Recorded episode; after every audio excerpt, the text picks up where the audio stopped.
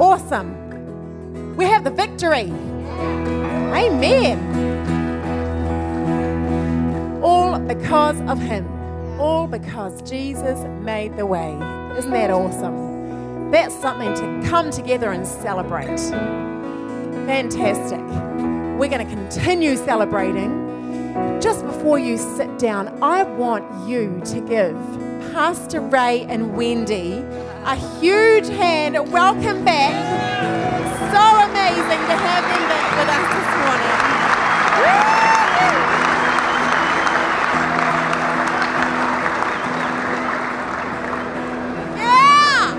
Mom! Yeah!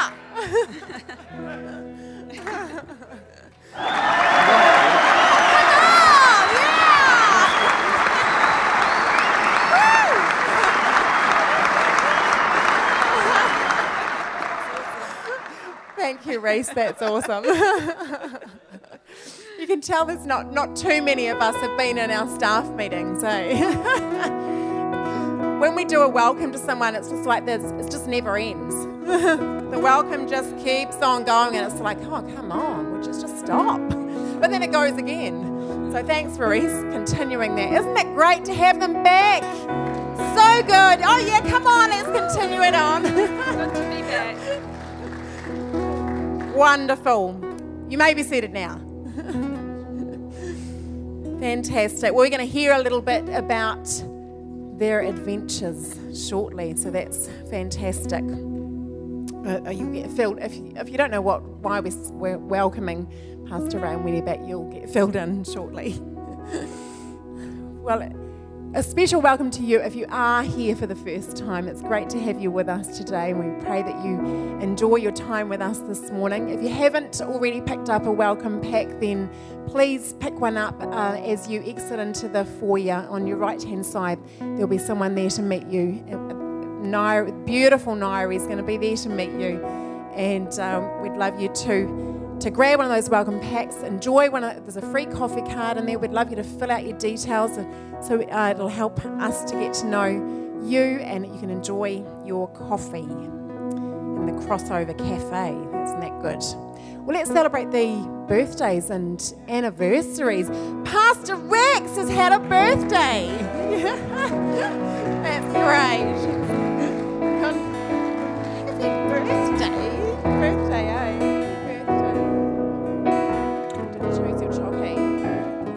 Anyone else had a birthday, wedding, anniversary, engagement? Is there anyone? I heard the other week there was an engagement, but it's because we never said engagements that they never came forward. So, no one else? Well, church, let's stand and pray for our birthday, beautiful people. Father, thank you for your family. We declare blessing, health, favor, prosperity, and protection over them this year. Activate your love and goodness through each one. In Jesus' name, amen. Happy birthday. Fantastic. Awesome. Pastor Sheridan is away this morning at Activate Fielding, so thank you, God, that you are with him right now. Anoint him. Thank you, Lord. We've got a couple of things coming up. I want to let you know, please, please, please, check out your e-news, because there are a number of things coming up. And if you don't, if you're not attentive to your, excuse me, to your e-news, then um, you might miss out, and don't want you to miss out. And plus, you, plus your newsletters there, um, there's info in there. But a couple of things are Keep Calm It's Christmas, girls. That's for you. Any females. Keep Calm, It's Christmas. This is a popular event at the end of the year, a great event to be able to invite your friends to. So you do need to get tickets for that. Please get your tickets at the Hub, and it'll be great to see you here on Monday the fourteenth of November. Plus men's breakfast. Men. The men, whoa. Men's breakfast is this coming Saturday. So um, re- you can register for that as well at the Hub. What is it? Um, More Than Bacon. Wow, that sounds interesting. Tonight, our six p m gathering is going to be in the youth hall. So look forward to seeing you in the youth hall. So you can still come in the front here, go right around, and then we're going to meet out there. So that's going to be great. Pastor Ray is going to be speaking tonight. So that's going to be good. Also, if you are Uh, new to Activate, even in the last year, or particularly if you have never been to an Activate D N A, then we would love you to join us on November the twentieth for lunch. Um, however, for us to cater for you, we need you to let us know that you're going to be there. So you can do that at the hub or email the office, and it w- it'll be great to get to know you more and uh, give you more information about who we are. So that's going to be fantastic. Plus, you've got some things there on your seats. Anyone who's a volunteer, thank you, thank you, thank you. We want to serve you lunch. So you do need to let us know if you are going to be coming to that. Otherwise, we will not have enough lunch. Um, but we would love you, uh, all volunteers to come and let us uh, celebrate you. So that's going to be fantastic. Last week, uh, Pastor Sheridan spoke into our vision offering. How many of us were here last week? The yeah, majority of us. Um, that was good, wasn't it? Exciting, exciting. It's always exciting, looking forward. Uh, so uh, for those of you that weren't here, we want to give you opportunity to be able to sow into that if you um, were unable to do so last week. So we're going to do that later on. Pastor Ray is going to share a little bit more about that later on. So, but you may like to prepare yourself for that vision offering later. We've had a fantastic October C I A month, haven't we? And I, there are some people that are still continuing, I know, with Take the Initiative. And I know that I haven't heard all of the stories, but it's it's been so good, hasn't it? Gathering together and also taking the initiative ourselves to bless our community. So we've got a few highlights to show you on screen, so have a wee look at that.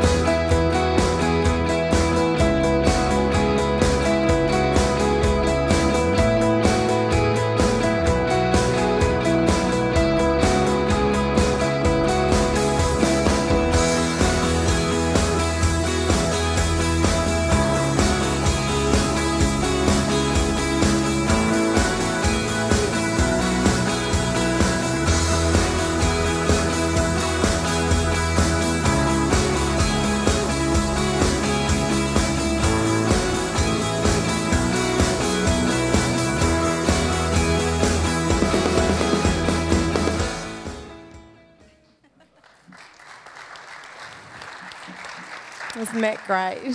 So thank you, church, for your involvement in C I A. That was, wasn't that great? Pastor Ray got involved there with drinking coffee.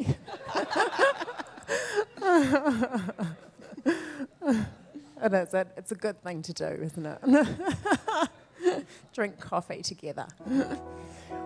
Well, we're going to have communion together. Gather around communion. I love gathering around communion. And we're going to have to get the keyboard to stop because our beautiful Wendy is going to lead us around communion. So are you going to do it from up there? Can I do it from here? Oh, are you okay yeah. if I do it from here? Why not?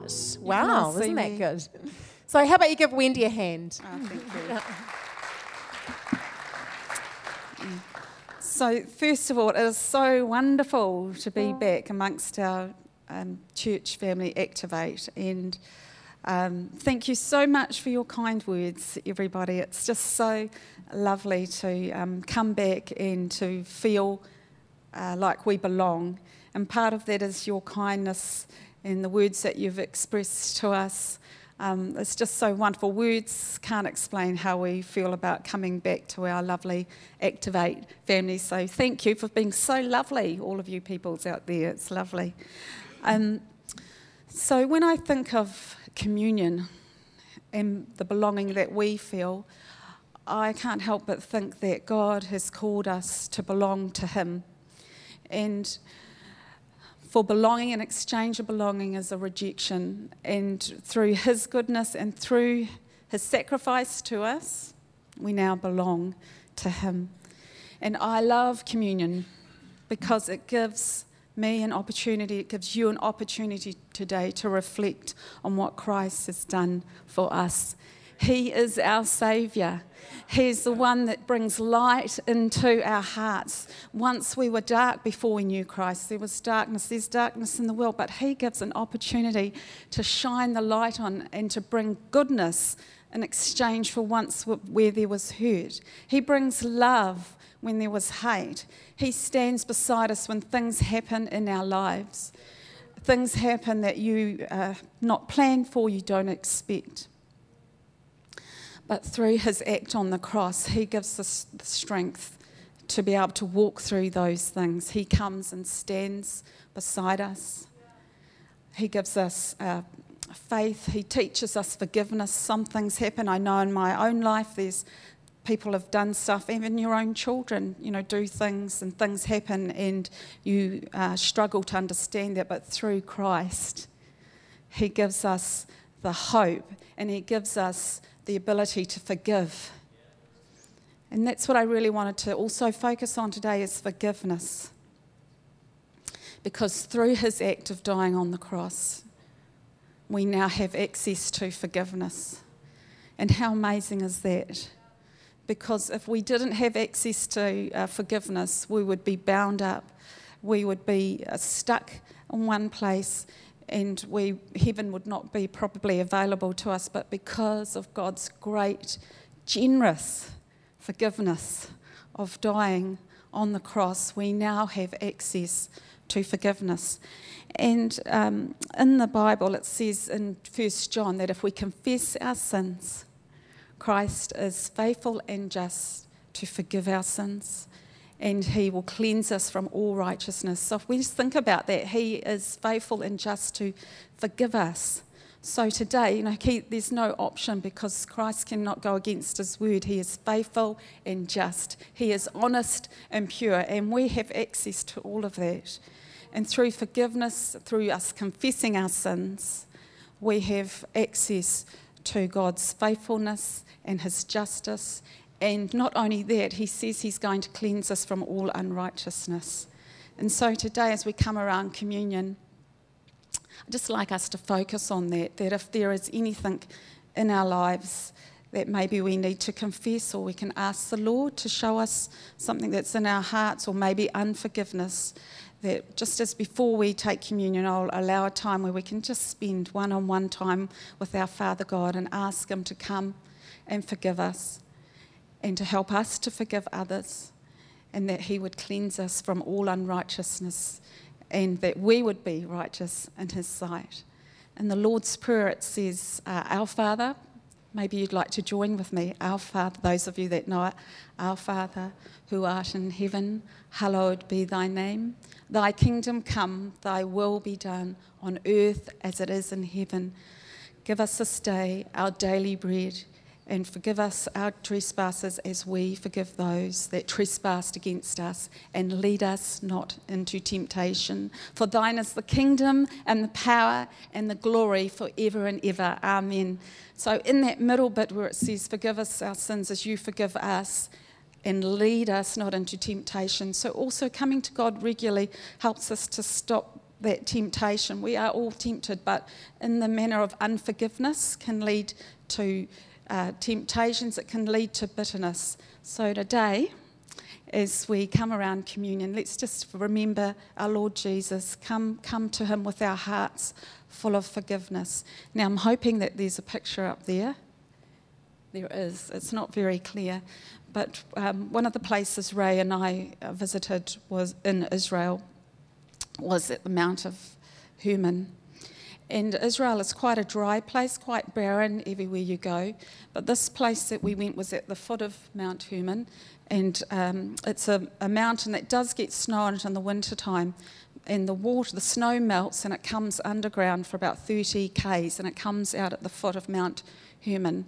And we were sitting there. We had the privilege of um, spending a few hours there. And so as the water comes out into this barren land, we were sitting beside this little stream, and here were these blackberries. I don't know if you can see them there. Yeah, and with the, the bush. So it was just so beautiful, this greenery amongst the barren land. And I couldn't help but think that, that Jesus brings uh, life and growth into our lives as we allow him, as his water, his precious flowing spirit comes into us, his life flows up through us. And the blackberries there reminded me of his precious blood, the colour there, of his pre- precious blood that was shed for us at Calvary. And through the washing of his blood, through his sacrifice, we can access that living water that brings growth. In the barrenness of our lives, he produces fruit and greenery um, for others to enjoy, for each other to uh, share in with relationship. And so while we were sitting there at this at Mount Hermon, and Ray is going to share a lot more, um, this song came across my mind, and so I uh, YouTubed it, and it's a song um, by Elevation Band, and it's about coming to the altar, and the altar meaning coming to Jesus. His arms are open today. He wants you to walk into his arms. He's such a loving God, and it says, come to the altar, the Father's arms are open wide. His forgiveness was bought by the precious blood of Jesus. So I'm really hoping that you've got your communion by now. Yes, great. So I'm just going to sing this song, but before I do, we just bow our heads and just spend a few moments. If there's anything that you need to come before Father God, now's the time just to thank him too for what he's done in our lives, but to bring anything before him just as a cleansing. Thank you, Lord. Thank you, Jesus. Thank you for your love, Lord. Thank you for your goodness and your generosity, such generous forgiveness, Lord, that you give to us, Father God. And Lord, you release us through that today. Come to you, Lord, afresh today, Father, and we ask for forgiveness, and we thank you for your forgiveness, which gives us access to you and freedom in the name of Jesus.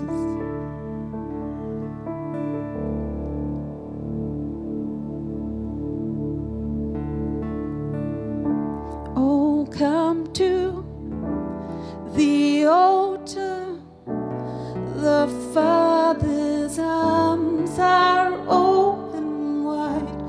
Forgiveness was brought with the precious blood of Jesus Christ. Oh, come to the altar. The Father's arms are open wide. Forgiveness was brought with the precious blood of Jesus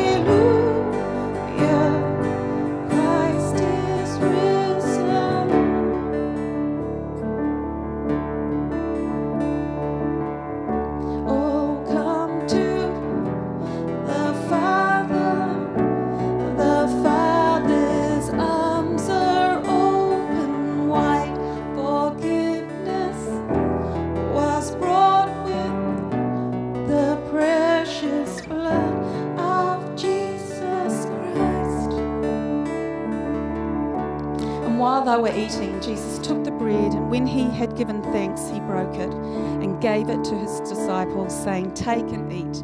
This is my body." Then he took the cup, and when he had given thanks to them, he gave it to them, saying, "Drink of it, all of you. This is my blood of the covenant, which is poured out for the many for the forgiveness of sins." So I invite you to just share in communion now, to take the bread and the blood. Acts ten forty-three says, "You have received forgiveness of sins through his name. Repent then and turn to God so that you, so that your sins may be wiped out and that times of refreshing may come from the Lord." Thank you, Lord, for times of refreshing, Father God. We come before you now. So I just invite you now just to stand. I'm hoping the words will be up, and just as we move into worship, we're just going to sing. Come sing with me. Let's worship our Father God. Let's rejoice and receive his love today. Oh, come to the altar, the Father.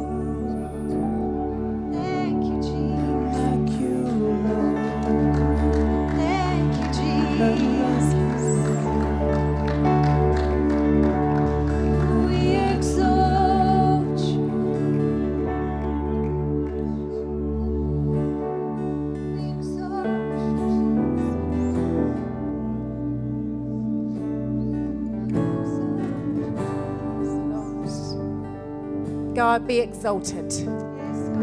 Be exalted above all things in our lives, in, in our city, in our community, in our nation. Be exalted above everything.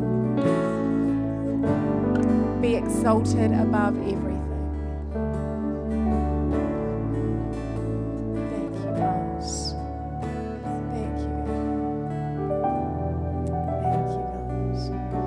God, I thank you that you draw near to us as we draw near to you. Thank you, God. Thank you, God, that you would be near. I, I pray that anyone here right now would know your nearness, would know your closeness. If they've been feeling you distant, that they would know your nearness.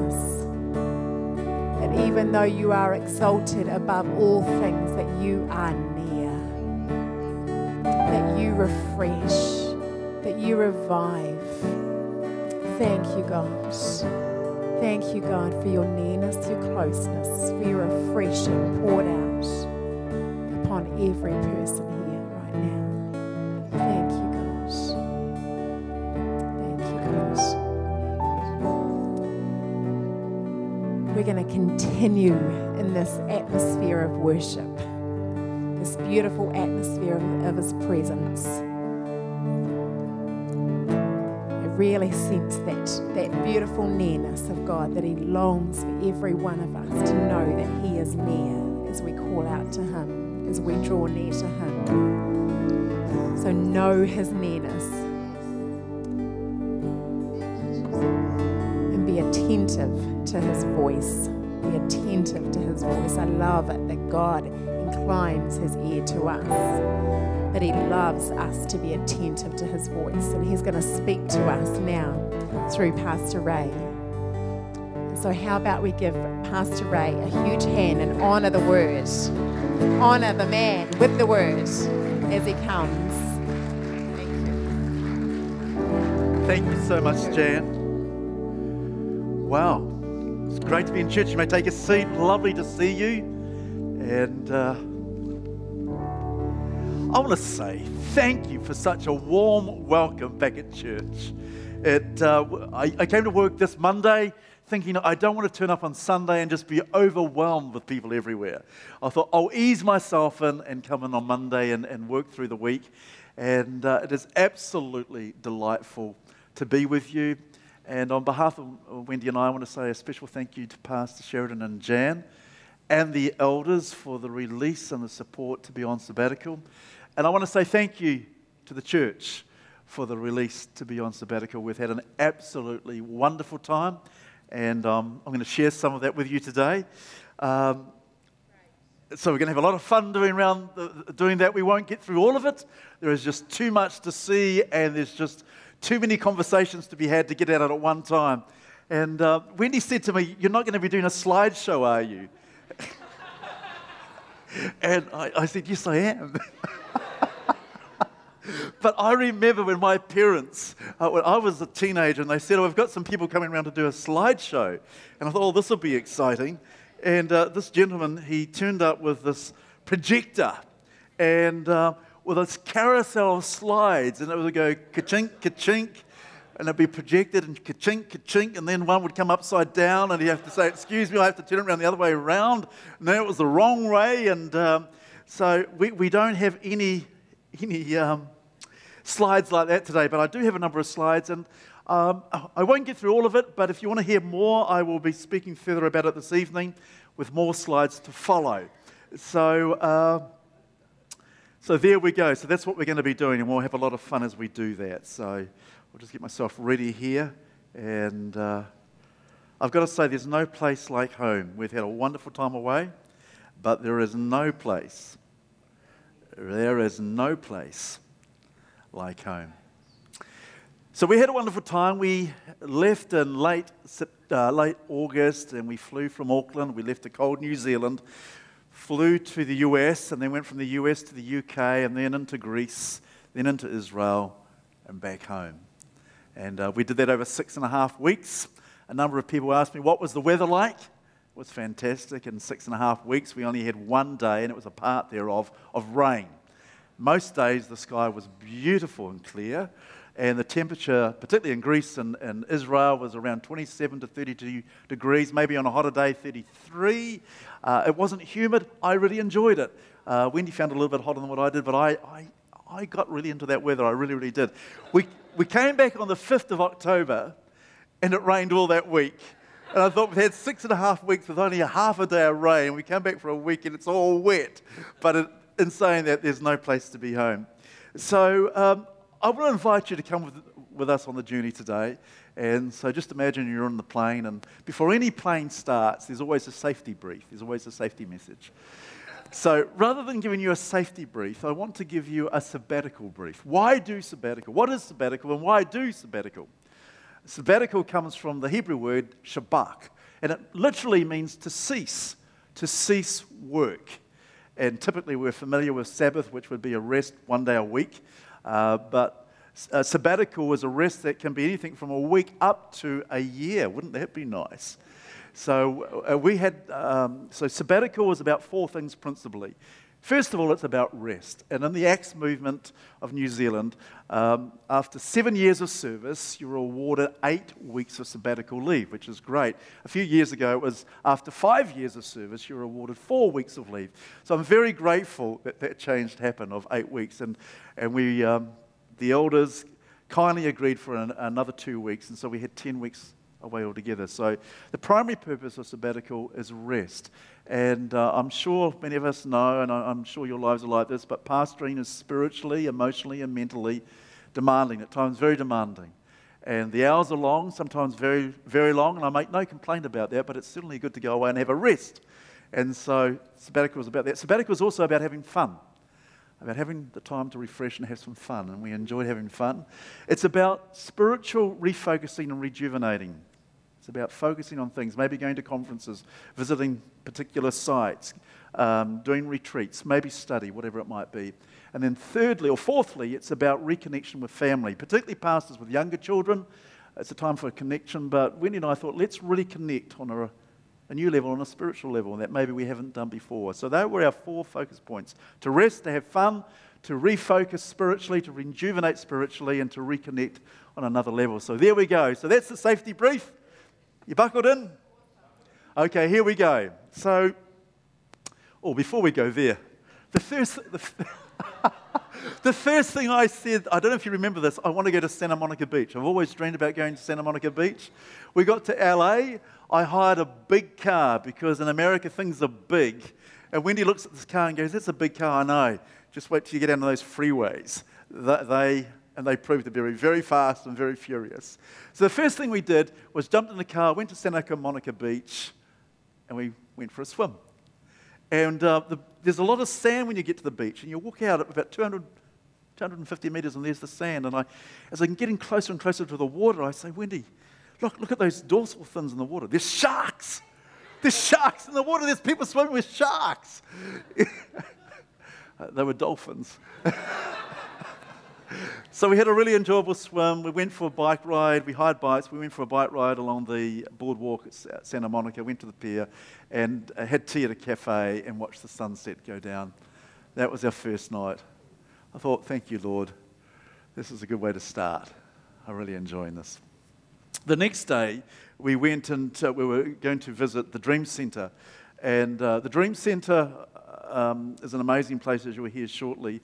And I thought in preparation, we'll leave very early, um, so we've got plenty of time for our visit. So we went into town, we bought um, some Subway, and we thought we'll find a park. Now, when you're travelling around the tall buildings, the G P S doesn't work too well.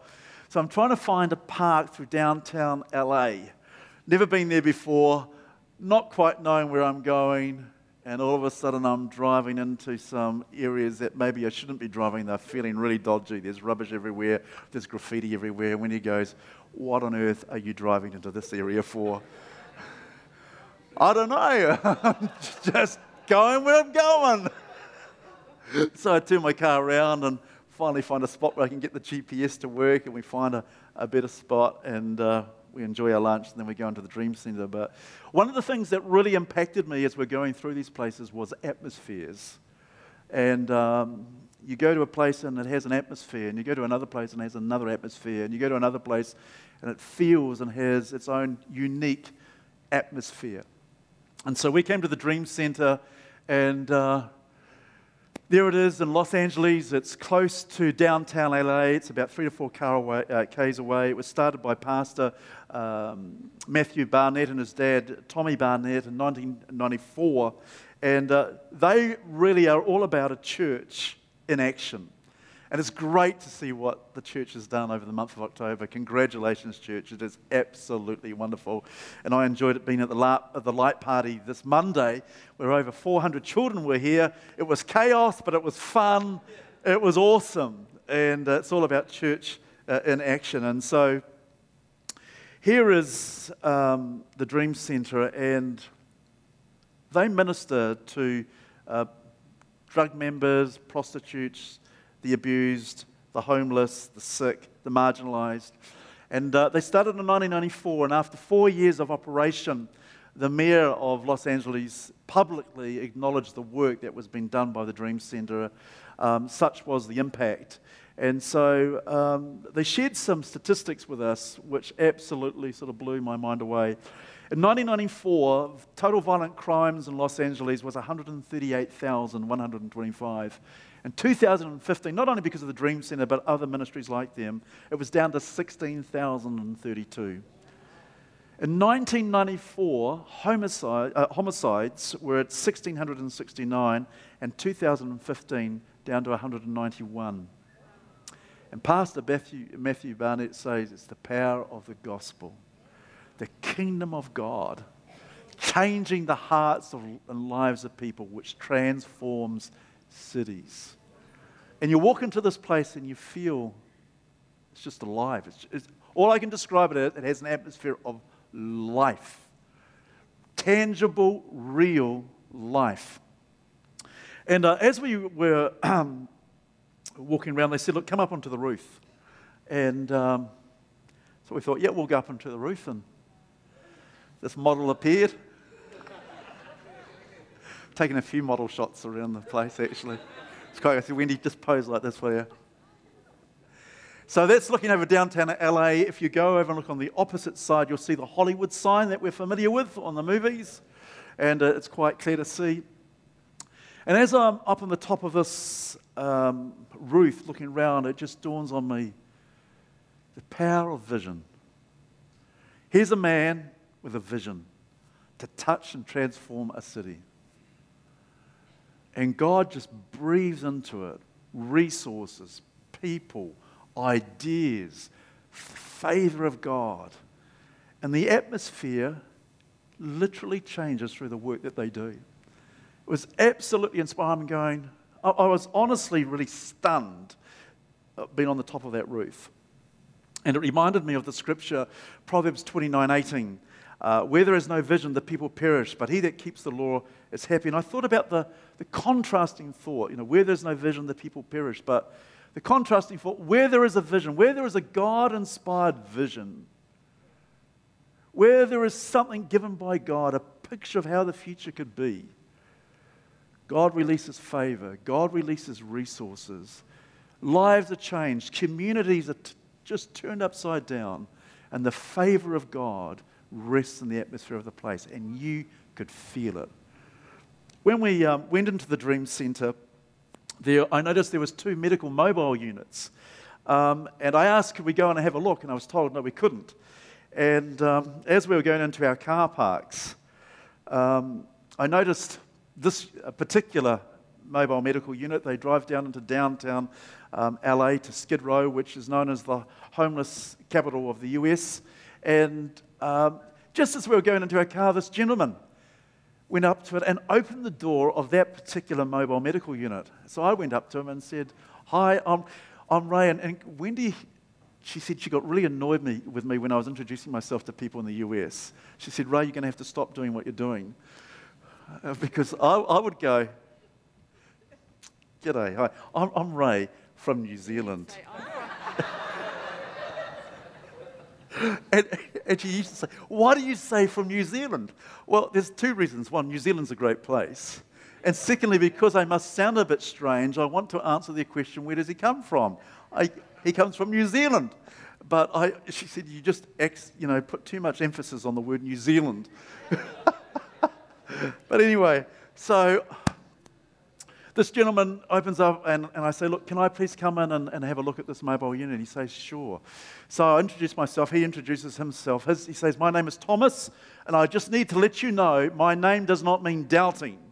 It means one who seeks the truth. Wow. I'm a, see a truth seeker. And I said, that's cool, Tom.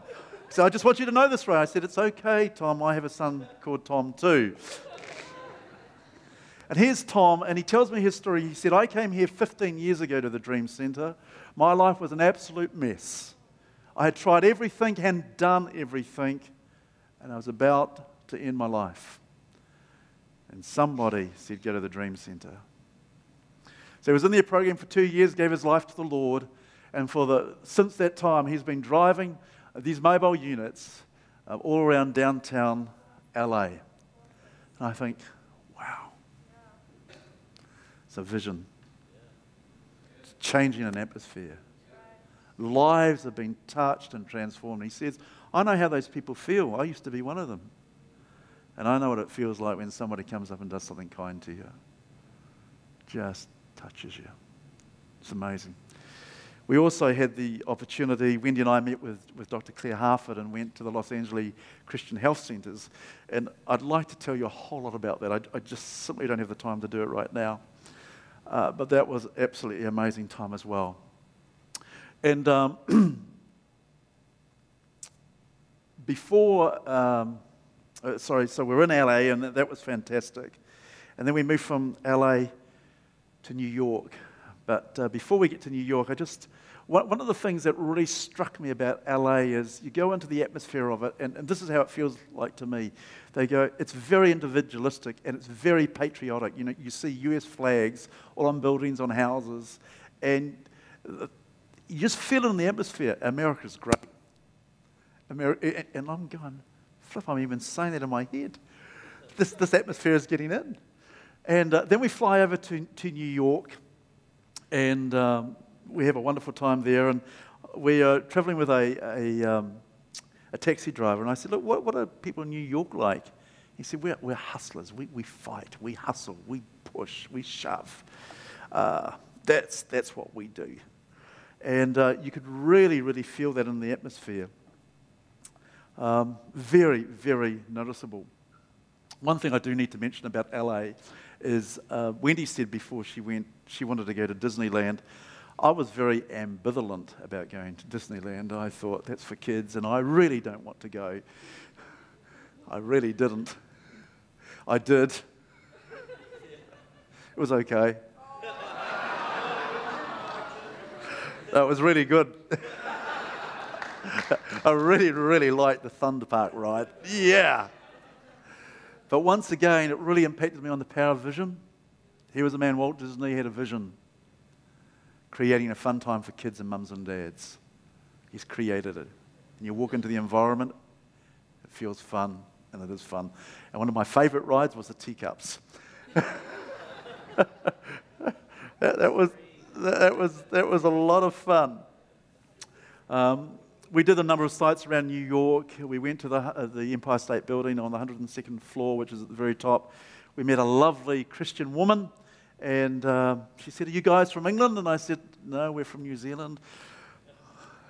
Yeah, hi, I'm Ray from New Zealand. She said, oh, I just can't wait to go there. And I said, yeah, it's a great place, and New Zealand is a great place. Um, We enjoyed visiting Ground Zero. It's a very moving uh, experience. Uh, it really, really was. Um, we also hired bikes and, and biked around Central Park. It's quite a ride, uh, but that was a lot of fun. And then we went to the Brooklyn Tabernacle Church uh, in New York. And so that was really, really something. I was really looking forward to this. And so we uh, were in New Jersey, and we traveled over uh, by taxi to Brooklyn. And we arrived at church at about three minutes to nine. And we go through the front doors, we have received a wonderful welcome, and the place is packed. three thousand, four thousand people. It's just, oh my goodness. And so we're directed to the very back of the auditorium on the ground floor, and there's half a dozen or so seats. And so we sit down and I go, this is wonderful. The, the service begins and starts, and I thought, I'll take some video. I'll, I'll take some photos. And as I'm doing this, I notice the usher walking up like this. So, excuse me, sir, uh, no photography. Okay, sure, that's, that's fine. I didn't find out until later. Wendy carries on videoing, but... But the person sitting next to me pulls out their, um, their church notice and points at the top in capital letters, no photography and services. And I thought, oh, should I take a photo of that? But we, we really enjoyed um, our time there. It was, this is a church that is built on building a house of prayer. And Pastor Jim Simbala, who's the senior pastor there, was very ill that week. In fact, his wife got up and said it's the sickest he's uh, been in forty-seven years. And so we were scheduled to catch up with him, and obviously that didn't happen. But they had a guest minister um, from uh, Canada, and he was preaching on Psalm one hundred thirteen. You know, the somehow good it is when brethren dwell together in unity. It's like the oil on Aaron's beard running down. It's like the dew on Mount Hermon. And when he said the dew on Mount Hermon, I thought, we're going to go there. We're going to visit Mount Hermon. And so um, there's a whole story in that, which we'll tell you as well.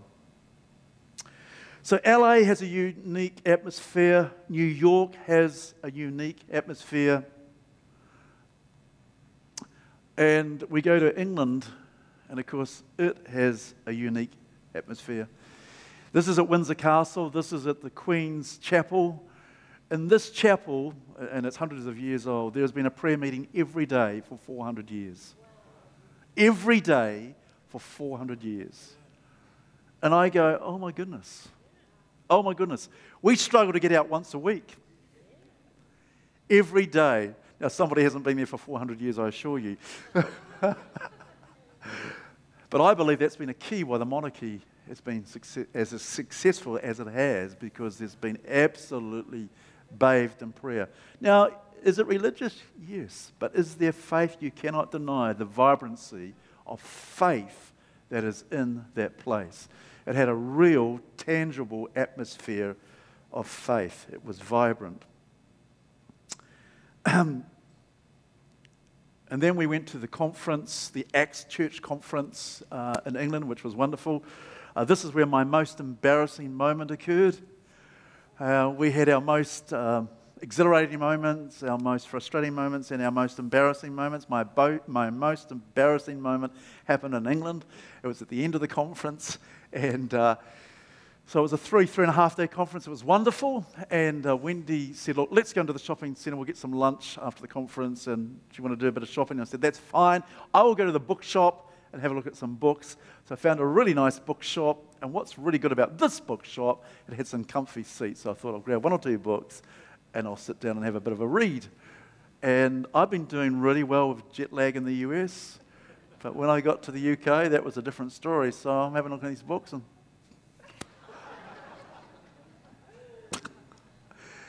Wendy comes back about forty minutes later, totally out to it, totally asleep.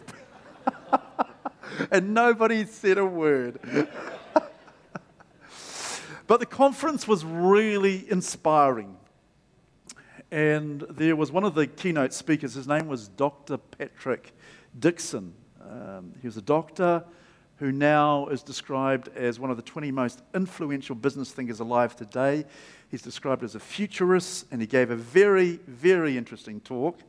Um, covering a number of things, but one of the things he talked about was synchronization, the way that God works at synchronizing like pieces of a gear, this one, this one, and this one. They all come together, all at the right time, all as a perfect event. God synchronizes things, and God is always synchronizing things, and he's looking for you and I to be participators with his synchronization. So he gave the example of in Acts when Philip And, and the Ethiopian is reading the scriptures and doesn't understand them. And Philip turns up right at the right time, jumps up on the carriage with the Ethiopian, explains the scriptures, And then they get, the Ethiopian gets water baptized, and there's some water right there for him to be water baptized. So all of these things synchronize together. And God is doing this all the time. You probably have things you can think of right now where God has synchronized, put in order for you right now.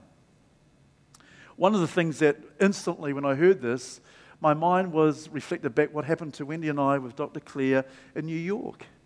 And as I said, the G P S doesn't work too well with the, the, the high buildings. And so we were driving through, once again, downtown L A. My G P S wasn't working too well. We had visited the medical team at the Los Angeles Christian Health Centers, and we thought, let's go and find a cafe.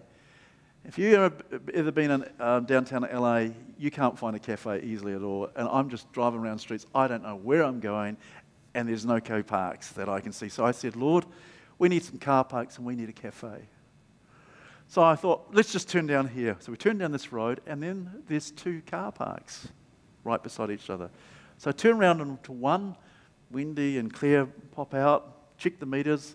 The car park immediately behind me has got forty-five minutes on it. So we just back into that. Right there is a pedestrian crossing. We take the pedestrian crossing right across the road. We turn this way just a couple of metres. Right in front of us is like a big brown wall that doesn't look particularly pretty, and on it has the Hilton Hotel. My word, we'll go in there for a coffee. God synchronises things. And I was going, Lord, your goodness is absolutely amazing.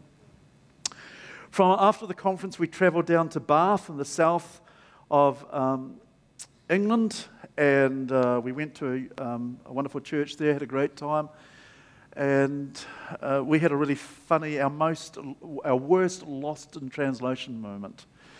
So, you know, with a Kiwi accent, not everybody understands you, and I just couldn't quite work that out. But so we were, Wendy very much wanted to go to the Sally Lung Museum. It's a famous museum. You're familiar with the Sally Lungs with the raspberry coatings on them. Very nice. Wendy wanted to go to the, the original place where Miss, Missus Sally Lung was making these things and get a cup of tea, an English cup of tea. So we were walking in the city trying to find the Sally Lung Museum. So I walk up to this Englishman and I say, excuse me, sir, can you please tell me where the Sally Lung Museum is? And he looks at me and he said, did you say where is the Chinese and Asian eating house? And I, I scratched my head. This is, without a word of like, this is absolutely true. And I thought, my, how did you get that? So I said, one more time, can you please tell me where the Sally Lung Museum is? And I could tell he was thinking, I had said, where is the Chinese and Asian eating house? And he turned on his heels like this, and he said, I have no idea, and just walked off. Just round the corner was the Sally Lung Museum. And we enjoyed a nice Sally Lung with a cup of tea. Have you ever had a situation with your husband or your wife where they want to do one thing and you want to do one thing and you haven't got the time to do it and it sort of conflicts a bit? Well, we had one of those moments where we didn't, we were a little bit tight for time. I really wanted to go to a place called Water-on-Burton, and Wendy really wanted to go and visit a castle. And we didn't have much time, so we sort of, we finally worked it out, didn't we? So Wendy gracefully said, yes, I'll go with you to Water-on-Burton. It's a lovely um, English um, village with wonderful water scenes. And as we're walking around there, I go to an information centre, and I find this very interesting um, bulletin that just catches my name. And there's a village that's close by, fifteen kays away. It's called the Double Thankful Village. The Double Thankful Village. And I go, thankfulness is a huge thing for me. So I said to Wendy, we're going there. We're going to the Double Thankful Village. And I want to know why it's called the Double Thankful Village. Because I've never heard of any place called the Double Thankful Village before. So we drive down to the Double Thankful Village. It's not a big place. And we find out why it's called the Double Thankful Village. Because in the First World War, they sent soldiers to fight. And they all came home. The Second World War, they sent soldiers out to fight. And they all came home. And for that, they give thanks to God. And they called it the Double Thankful Village. Isn't that great? So the next day, I agree with Wendy, she could go to her castle. And there's another model that appears. This is Highclere Castle. This is where Downton Abbey was filmed. So it was really interesting going and seeing that. So, so that's good. So there you go, Wendy. Okay, Greece. This is, for me, this is where the trip really goes to another gear. So, you know, I, I've been impacted by atmospheres, the atmospheres of Los Angeles, the atmosphere of New York, the atmosphere of, of U K, all very different, all very distinctive. And um, so we come into Greece, and this is where we visit. So we visit Ephesus uh, here. That's just right there. And then we move to Athens. We go up north. We fly into Thessalonica, where the Apostle Paul wrote the book of Thessalonians, First and Second Thessalonians, to the church there. Then we go to a place called Vera. In biblical times, it was called Bera. Today, it's called Vera. And then we drove over to Kavala. In ancient times, it was called Neapolis. And that's where ancient Philippi is, fifteen kays away, where the first church in Europe was planted by the Apostle Paul. And then I'm going, oh my word, this is a different world. This is a completely different world. So our first place we visited was Ephesus. And uh, it's a very significant biblical site. Uh, only ten percent of it's been excavated. And in biblical times, it was one of the most vibrant and important cities of the known world at the time. It had a population estimated between two hundred fifty to three hundred thousand people. And it had a very sophisticated system for distributing water. And um, we'll have a little bit more look about that shortly. But as you're walking through um, this village and, and you, you start and you go, or city, and you go downhill, you're walking past houses, administration areas, shrines. There's just shrines, the relics of old shrines to pagan gods everywhere. And then as you walk down, all of a sudden, this building appears to you. Now, one of the things, if you know me well, I enjoy libraries and I enjoy books. So in New York, in the U K, and in, in another Greek place, I'd gone to a library, and each time I'd gone, the library was closed. That's true, eh, Wendy? Every time, I just, I can't believe it. Every library I want to go and visit is closed. The very day I turn up, this is a library, the very day I turn up to this library, someone's taken all the books. There's no books there. So I asked the librarian, do you have the book, The Seven Wonders of the Modern World? And she says, well, yes, but it was taken out two thousand years ago. Still waiting for it to come back, so I guess it'll be The Seven Wonders of the Ancient World. But uh, this was a, a library that was built about uh, one hundred twenty years after the Apostle Paul uh, was in Ephesus. Paul uh, was in Ephesus for about three years, and um, it was just absolutely marvelous to go and see these sites. This is what's known as the Agora, the marketplace where they would trade vegetables and clothing and um, furnishings and items. It was a large marketplace, and it was just amazing to go and sit. You can see how blue the sky is, how beautiful it is. And uh, we were with our guide, we were guided through this, and she kept on saying to us a number of times, didn't she, Wendy, I'm a Muslim. I'm a Muslim. But she knew her Christian facts very well. She said, this is a house um, in Ephesus. And in this house, she said, and, and there were houses similar to this, this is where early Christian services were held. It's possible in this very place here that their letter to the book of, uh, Paul's letter to the Ephesians was actually read here. And so they've got archaeologists and experts that are going over this area, and it's just amazing to hear what they say um, about these houses. And so this that's a large area, and you can, I can just imagine a congregation being there. I can just imagine people hearing the word of God and worshiping God in these places. That's immediately right next to it. So if that larger portion was there, immediately right next to it is this uh, food service area. Um, and these mosaics that are on the ground are like our carpet. And in some of these houses, they had water features. The water would come and fall down a wall. And they would have it there to cool the house during the heat of summer. And so that was in the wealthy homes. So you'd just have this sheet of water pouring down these homes. That's some of the decoration in these homes. Bearing in mind, these, these homes are um, you know, two thousand years old. Here is what is known as Harbour Street or the Harbour Way. If you look into the distance, there used to be a harbour there. Um, over the last two thousand years, it's all been silted up, so the sea is about fifteen k away, but the sea used to be into that point two thousand years ago. And uh, Cleopatra with Antonio, they actually came up that path there uh, to the big theatre, and so the theatre, if you can see it, you come up that pathway, that's the amphitheatre, and it can seat uh, twenty-five thousand people. Um, so it's an absolutely amazing place. And this is when I begin to, to get a handle on, and it dawns me that the Apostle Paul, I, I, my respect for him was there. It's right through the ceiling now. Uh, to me, he's a freak.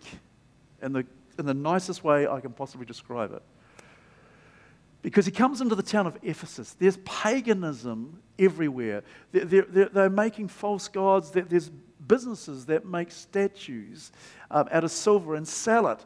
And Paul comes into this environment, all this paganism. And um, in Acts chapter nineteen, verse twenty-three, it says, "About that time there arose a great disturbance about the way. A silversmith named Demetrius, who made silver shrines to Artemis, brought in a lot of business for the craftsmen there. He called them together along with the workers of related trades and said, 'You know, my friends, that we receive a good income from this business. And you see and hear how this fellow Paul has convinced and led astray a large number of people here in Ephesus and in practically the whole province of Asia. He says that the gods made by human hands are no gods at all.'" In verse thirty and thirty-one, and what happens? There's a big riot that breaks out. And that riot says they go to the theatre, and that's the theatre the people of Ephesus are in, and they're absolutely opposed to Paul. Charged against him. Absolutely fervid up.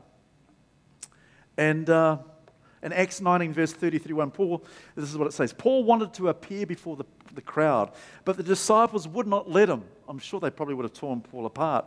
"Even some of the officials of their province, friends of Paul, sent a message begging him not to venture into the theatre." And you go, oh my goodness, there's the very, very theatre. Amazing. Absolutely amazing. And uh, of course, any trip to Ephesus is not complete with a story about the public toilets. How would you like to go to the toilet like that? There's fifty, they estimate there's fifty of such toilets. And um, do you want to know how they work? It's not very nice, I'm sorry.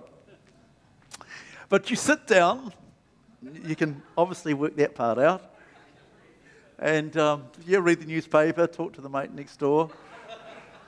And these, these are not male or female, these are for anybody. And so you, you do what you do. And uh, before you is an attendant with a stick with a sponge. And this is the absolute truth. And so see that little channel there? Water runs through that. So he dips the sponge and puts it through that little hole there and does what he does. And I'm sorry to tell you this, but it just adds colour to it, doesn't it? And if, if you're wealthy, you can buy a new sponge. But if you're not, you buy a second or used one. Yeah, so we needed to move on from Ephesus. There we go.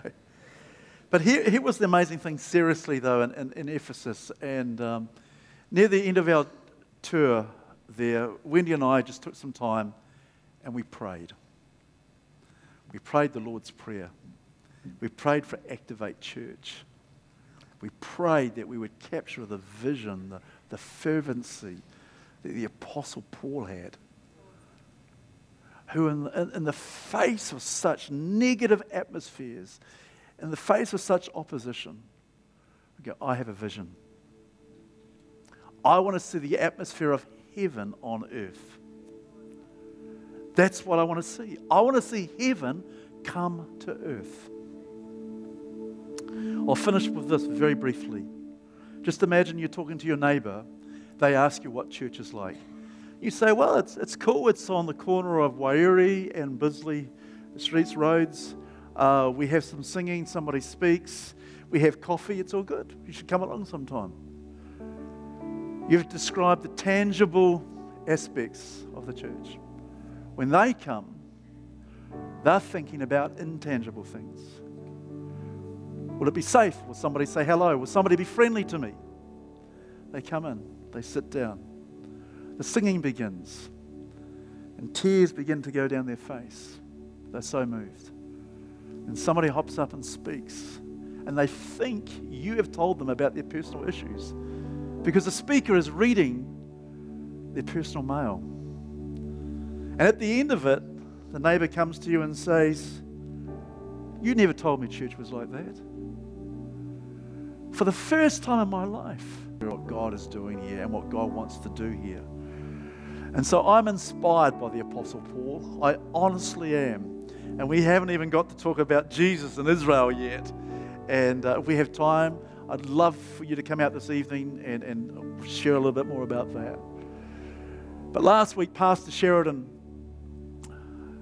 shared about the vision of the campus and touching lives through the hub of church and education and medicine and, and social services. And it's all about creating an atmosphere in this city that Hamilton will be the best city in New Zealand to raise a family. Our, tri- our crime statistics, there's no reason why they can't be the same story as Los Angeles, and I know because of the work of churches and ministries in here, uh, I hear great reports from the police. But that story, there's no reason why it can't be our story. Our story. And we are atmosphere creators. And this is one thing that leaders do, and every one of you here is a leader, because this is what a leader does. A leader acts. A leader says, "I'll put my hand up." A leader says, "I'm going to be part of this." A leader says, "I'm going to invest into this." A leader says, "I'm going to be part of this story." Isn't that exciting? And so our neighbours come and go. They start telling the story. It's a nice place, but man, the, you want to go there, the atmosphere. It's indescribably good. It feels, uh, it feels like heaven. That's the opportunity that we have partnering with God. Isn't that exciting? And so shortly we're about to receive our vision offering. If you haven't come prepared, I encourage you to do so next week.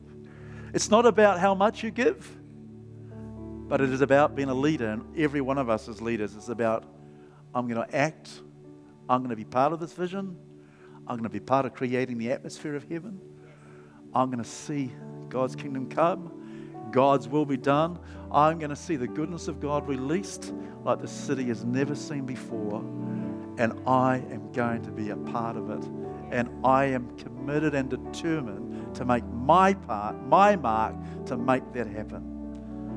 And I'm not going to have a bag of excuses. I kick that to the side. I'm committed for the cause of Christ. Isn't that good? Praise God. Well, why don't we bow our heads as um, I'm going to pray, and then we'll receive this wonderful vision offering. Father, we thank you for the incredible opportunity it is to be in your house today. Father, thank you for your desire to see the atmosphere of heaven on earth. And thank you for the privilege, the joy, the opportunity we have to partner with you. And Father, I thank you that you are a God of synchronization who works things all together for your goodness to be displayed. And Father, I pray as we sow and give into this vision offering, may the kingdom of God be released upon this city, that she will never be the same, that she will reflect your glory and your goodness. And everyone said, amen. Thank you, host team.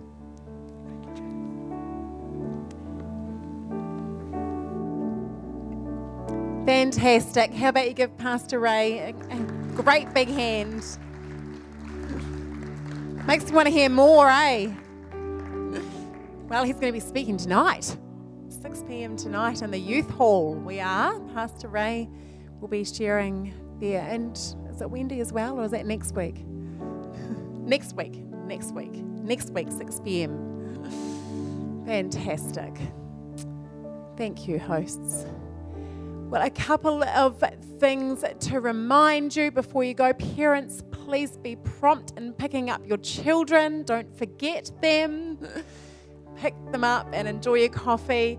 And some a question that you can talk about with your children is, what was your favourite part of C I A? That's a good question, isn't it? I saw that the uh, the photos of the, the uh, some of the kids went out last Sunday and delivered uh, packs to our emergency services around Hamilton. Isn't that great? And then actually um, a couple of Uh, the staff members uh, posted onto our uh, Activate Facebook page a great big thanks and a photo, and they were like, oh my goodness, you made my day. It was sunny outside and I was struggling at work, and they said these kids come in with the packs and, and just made their day. Isn't that cool? Fantastic. So that's the kids taking the initiative, so you can talk about that with the children. Also, thank you, thank you, church, for your giving into the vision. Please also be purposed to give of our tithes and offerings. Thank you, church. Thank you. And I declare a blessing upon your church. Thank you, God, that you have blessed us. Thank you, God, that we can be a blessing. Thank you as we give, uh, that you would multiply, God. I thank you for a church that is making a difference in our in our city, in our community, in, in the nation and the nations. Thank you, God, for, for community transformation taking place in Jesus' name. Amen. Amen. So our giving stations are on the left as you exit into the foyer. Also, if you would love uh, someone to stand with you in prayer for anything at all, we have got a team that would love to pray with you after um, our gathering. So please come up the front now as we finish, and it would be great to stand with you in prayer, because God is able, isn't he? Yes, we've been, it's been exciting to, to hear of uh, many healings taking place recently. So God is able. Come forward if you'd like prayer. Have an amazing day, six p.m. tonight in the youth hall. Otherwise, go and have a beautiful day and a lovely week. God bless.